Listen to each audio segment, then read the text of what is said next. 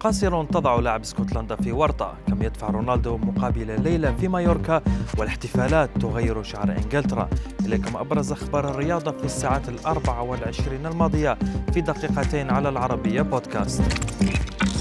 وقع اللاعب الدولي الاسكتلندي ليتش جريفيث في ورطة بعد خضوعه لتحقيقات من طرف الشرطة المحلية إثر إرساله لرسائل على موقع إنستغرام لطفلة قاصر تبلغ من العمر 15 عاما.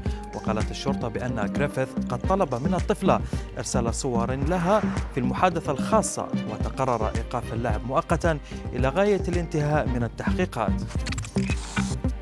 يستغل كريستيانو رونالدو حاليا عطلته الصيفية بأفضل طريقة ممكنة.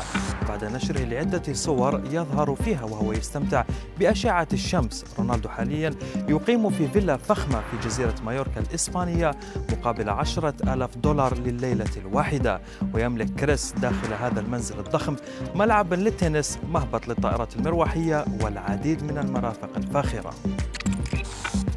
عاشت مدن إنجلترا ليلة تاريخية بعد وصول المنتخب إلى أول نهائي له في بطولة كبرى منذ عام 66 لكن هذه الاحتفالات ساهمت في ارتفاع حالات الإصابة بفيروس كورونا.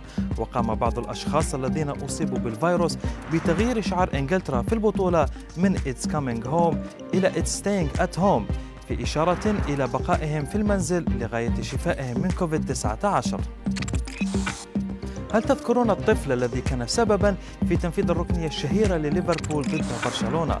ذلك الطفل أصبح شابا اليوم ووقع على أول عقد احترافي له مع نادي ليفربول. أوكلاي كانونيير قدم من نادي ليدز وهو بعمر الثانية عشر واكتسب شهرة كبيرة بعد نهاية مباراة ليفربول وبرشلونة.